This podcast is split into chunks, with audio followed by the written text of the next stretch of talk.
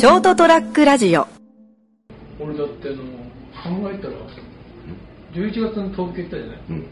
それから生ビール飲んでないんだよねあ、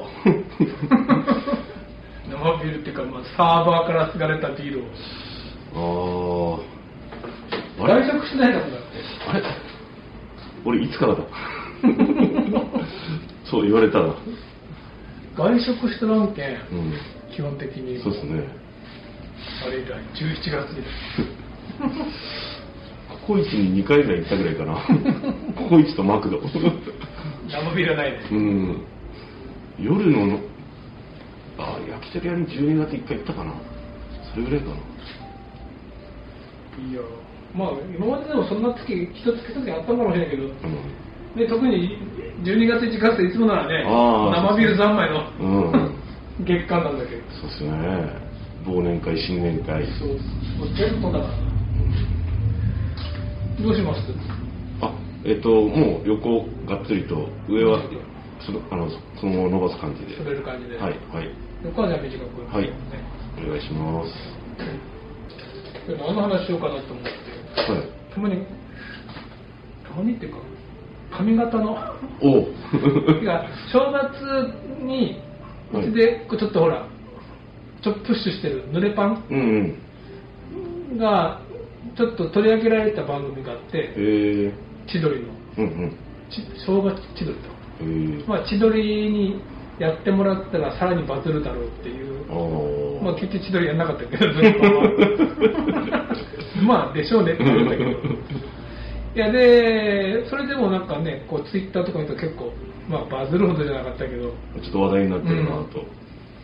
で、結局、まあ、それでも、ね、宇宙でもポツポツ出てきたぐらいで、うん。まあ、入ればいいなと思って。そうですね。あその結局濡れパンタってそのアイロン昔でパンツだから、うん。僕らの世代ってうん。できて当たり前なのね、あー。なるほど。うん、どのくらいの世代の人がねその同じその利用してでもまあできない人っていいないとは思うんだけどあんまり流行ってない時代の人は、うんアイロンさえ持ってないとか。やっぱできないやらないとかあるらしくて、はいはいはい。よくそのインスタ見てると、うんだからできますかっていう問い合わせがあったりとか、うん。でさらにな僕ら僕よか上の世代の人ってバリバリパンチパーマが流行った頃の人だから、うん。できなくはないと思うんですよ。うん。ただその濡れパンっていう言葉を知らなかったり。でその定義っていうかね、うん。大体のその大まかのこんな感じが濡れパンなんだっていうのが知らなかったりあってできない勉強してないとできないですね。そうそうそう学んでないと。だからアンテナ張ってないとできうない、ん。技術はスキルはあってもね、うんうん。で僕なんかほらだからできて当たり前ですし知ってるし、うん。まあ、何回も見に行ってるし、うん。ね、東京まで見に行ったぐらいだから。うん。ですね。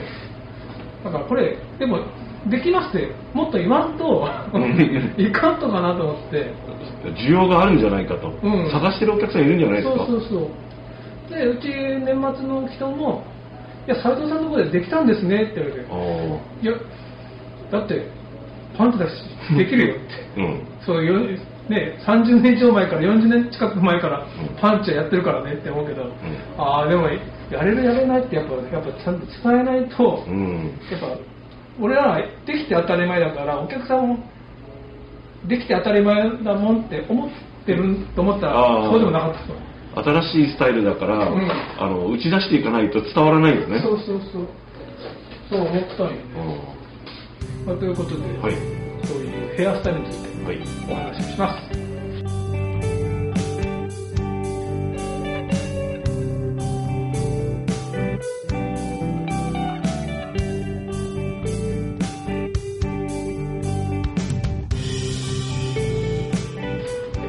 い改めまして人生横滑りの斉藤でございます、えー、と1月20日の人生横滑りはい。床屋よもやま話でございます。でお相手いただくのはあ成田です。よろしくお願いします。よろしくお願いします。あということですよろしくお願いします。はい。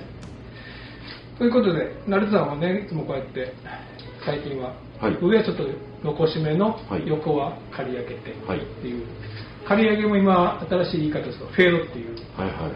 まあ、結局だんだんってうんいう感じかな、フェードだから。僕らで言うのは昔ならぼかしおお刈り上げぼか綺麗なぼかしを入れろとか、まあ、グラデーションですね、はいはい。まあ時代とともに言葉は変わるんだけど。はい。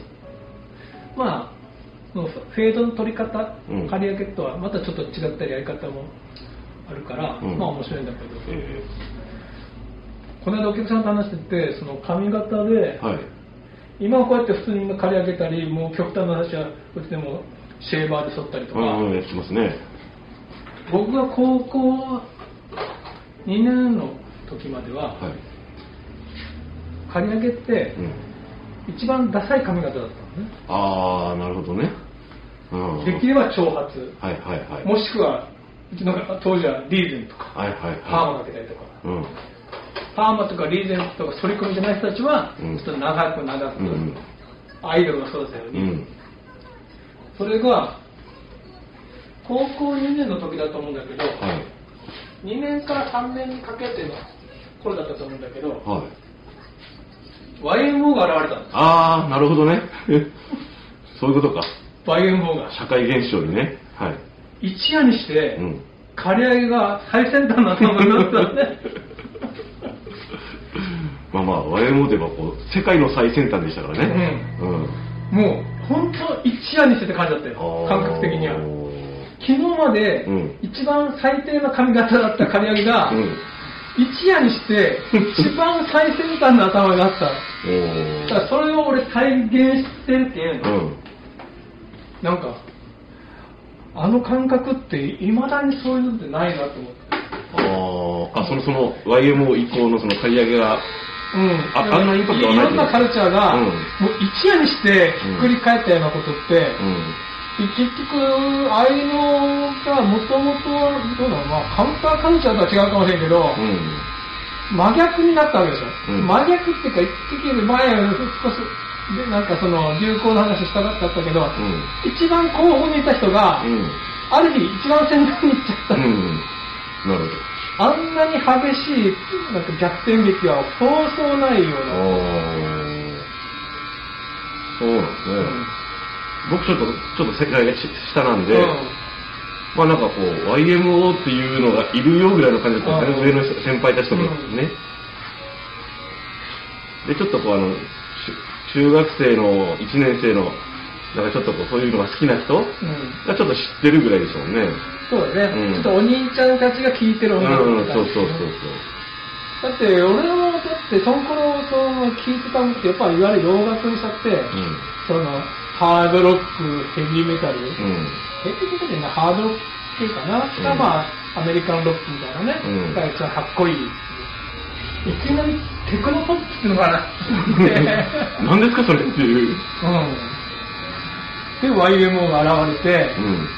あのジャケットのね、うん。3人刈り上げた頭が出てきて、なんか急に？刈り上げかっこいいなったよねあれ？チェッカーズは？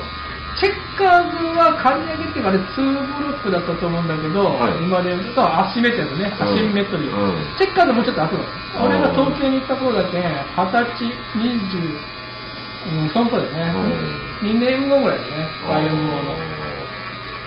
なんか僕はあの小学生ぐらいの時にこう現れてチェッカーズが流行って、高学年ぐらいかな？あ中学かな？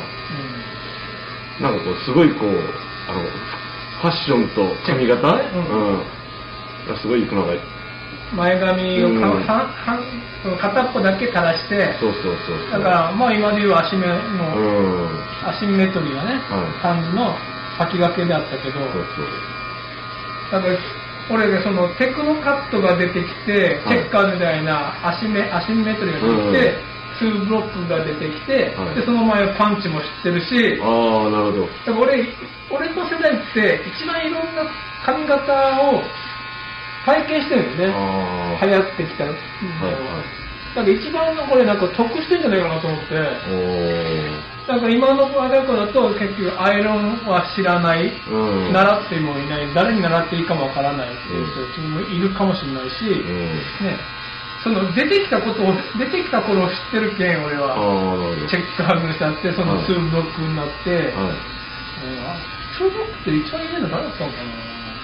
あーもうなんかこう僕僕はもうそのあのチェッカーズのあの、あのこう流行り具合っていうかね、あれがすごいこうインパクトが残ってますけどね。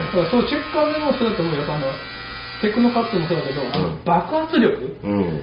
今そこまでの 今やったら濡れパンにしちゃってそうだけどまあ流行ってはいるんだろうけど、うん。ああいう爆発力はないしああですね。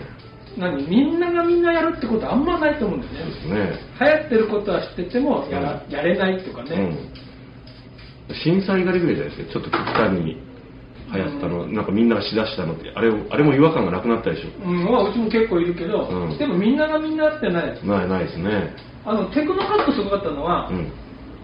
結局みんなほら刈り上げるのがかっこいいってはみんなだんだん分かってきたけど、うん。でも俺は勇気がないとまだ、はい。ねうん。ついこの間まで挑発がかっこいいと思ってたのが、うん。今は確かに刈り上げがかっこいいし流行ってるし、うん。流行の先端ってってるけど、うん。まだやる勇気がないうん。人たちがもみあげだけパツンとああ切ってもみあげなくなりましたね。そういえば。でそこでテクノカットってみんなちょっと、ねちょっとそこから入ってった、はいはい。そういえばどうするって残すって聞かれた覚えがあるもんな、うん。じゃあ流行ってる方でみたいな感じになってでとりあえずみんなもうもみあげのとこだけパツンと取って、うん。テクノカットにしてはもう そういうのだったよね。ああなそんな流れでしたっけ？なんか一度その利用の雑誌ではい。あなんだかななんかちょっとコラムっぽい小説っぽいはい。自分の昔思い出話みたいなコラムみたいなのがあって、はい。それでその中学校の時にうん。近所の床屋さんに行って商店街の床屋に行って、はい。おじさんがテクノカット知ってるって知った親父が知らねえそんなのなんだそれって。いやここもみあげをパツンと切ってくるのテクノカットって言うんで流行ってんだよって言って、うん。おそうかってパツンと切ってもらって、うん。これがテクノカットかってこれがテクノカットって言うんだよさん。って、うん。おじゃあ坊主ありがとうなって。で言って次の日同じ商店街のうん。酒屋の親父が バツンって。バツンって切ってておう。おっと思ったら瞬くまで商店街の親父はみんなテクノカットになっちゃったんだよいや確かにそのくらいの電波力あったもんね。今これなんだよみたいな。そうそうそう。おこれか。ってみんながそこ特会に行ってテクノカットになって。普通の頭はね、うん。彼はなんかスポーツ狩りだろうとなんだろう。みんなもみあげでパツンできてテクノカット。面白いな。あんだけの爆発力電波力があった髪型ってやっぱもうないなと思って。ああなるほど。みんながみんなやっちゃう、うんまあ、そういうふうにして濡れパンがなりゃいいのになんで濡れパンはちょっとやっぱそのアイロンを当てるっていうのでハードルが高いんじゃないですかね。と特殊性もあるしね、うん。好きな人は本当だからこうみんなするでしょうけどね今後。なんか今ほら何でもそうだけど髪流行ってる髪型ってうん。あるけど、うん。それこそさ何でもいいけどテクノカットほどみんながみんなやるってことにはならないようね、ん。ですね。うん。だからまあもうちょっとねあの10分の1ぐらいでも流行ってくれやな、うん。うちももうちょっとはね余裕のある暮らしできるんだけど。ちなみに濡れパンっていうのはワンセットで、うん。あのおいくらぐらいでさされるんですか？うち9000円。ああなるほどね。でも年末にやった方は、はあと顔そらんかったけん、はい。8500円ですって言ったらえカット代は？って聞かれたもんね。いいのそれで。いやカット代含めてですよって。えそうなんですか？いやそっとか聞かれたしえー、え俺もうちょっともらえばよかった12ぐらいいけたかなって。まあでもうちの料金の体系化して相対的なとこからするなら、はい。まで含めて9000円は妥当だっておーなんか思っちゃうそうですね。熊本だとじゃあそのなんですかそもうまだ相場はそんな感じで固まってきてるんですか？どうなんだろう。その濡れパンとしてやってるとこが やっぱ俺が見る限り少ないからまあ、アイロンパーマコテパはい。パンチパーマでやってても9000円もらってるとこはあんまないんじゃないかな。あの話はあれあれなんですけどうちの親父もずっとあのパンチだったんですよね。うん。でこう昔パンチ専門のお店って結構あったですよね。ああそうね。なんか。うん。結構有名なお店だったですね、うんなんか今さ最近なんかもうパンチパンチパーマの専門店で見ないような気がすると思って。でしてる人も少ないしですね、今熊本で俺知る限り一番やってるのはうちの支部の若い子じゃないかな。へー。しかもなんか毎日のようにインスタで結構来て。へえそう。あそれは濡れパンの方で？まあいわゆる濡れパンってまあ濡れパンって言い方は知ってないのかな。まあでも濡れパンだよね。一緒にほら一緒に東京に行った。ああはいはいはい。うん。えあれは本当はあそこの店は一番やってるんじゃないかーうんじゃあぜひ斉藤さんもあの困ってさ濡れパン難民に、はい。あの光を当ててやってくださいよ。お知らせしなきゃて、はいやっぱアナウンス大事だなと思って。あ改めてですね、うん。思いましたはい、というわけで今年は濡れパンではい。テーマ当てるぞ。露骨ですね新しいアイロン買ったからね。投資もしたんですね。そうそうそう、はい。やっぱ新しい技術で新しい。道具で具。でまあぜひ、はい。皆さんお聞きの皆さん、はい。濡れパンにご興味ある方はとりあえずうちのインスタを見てください。ではではおやすみなさい。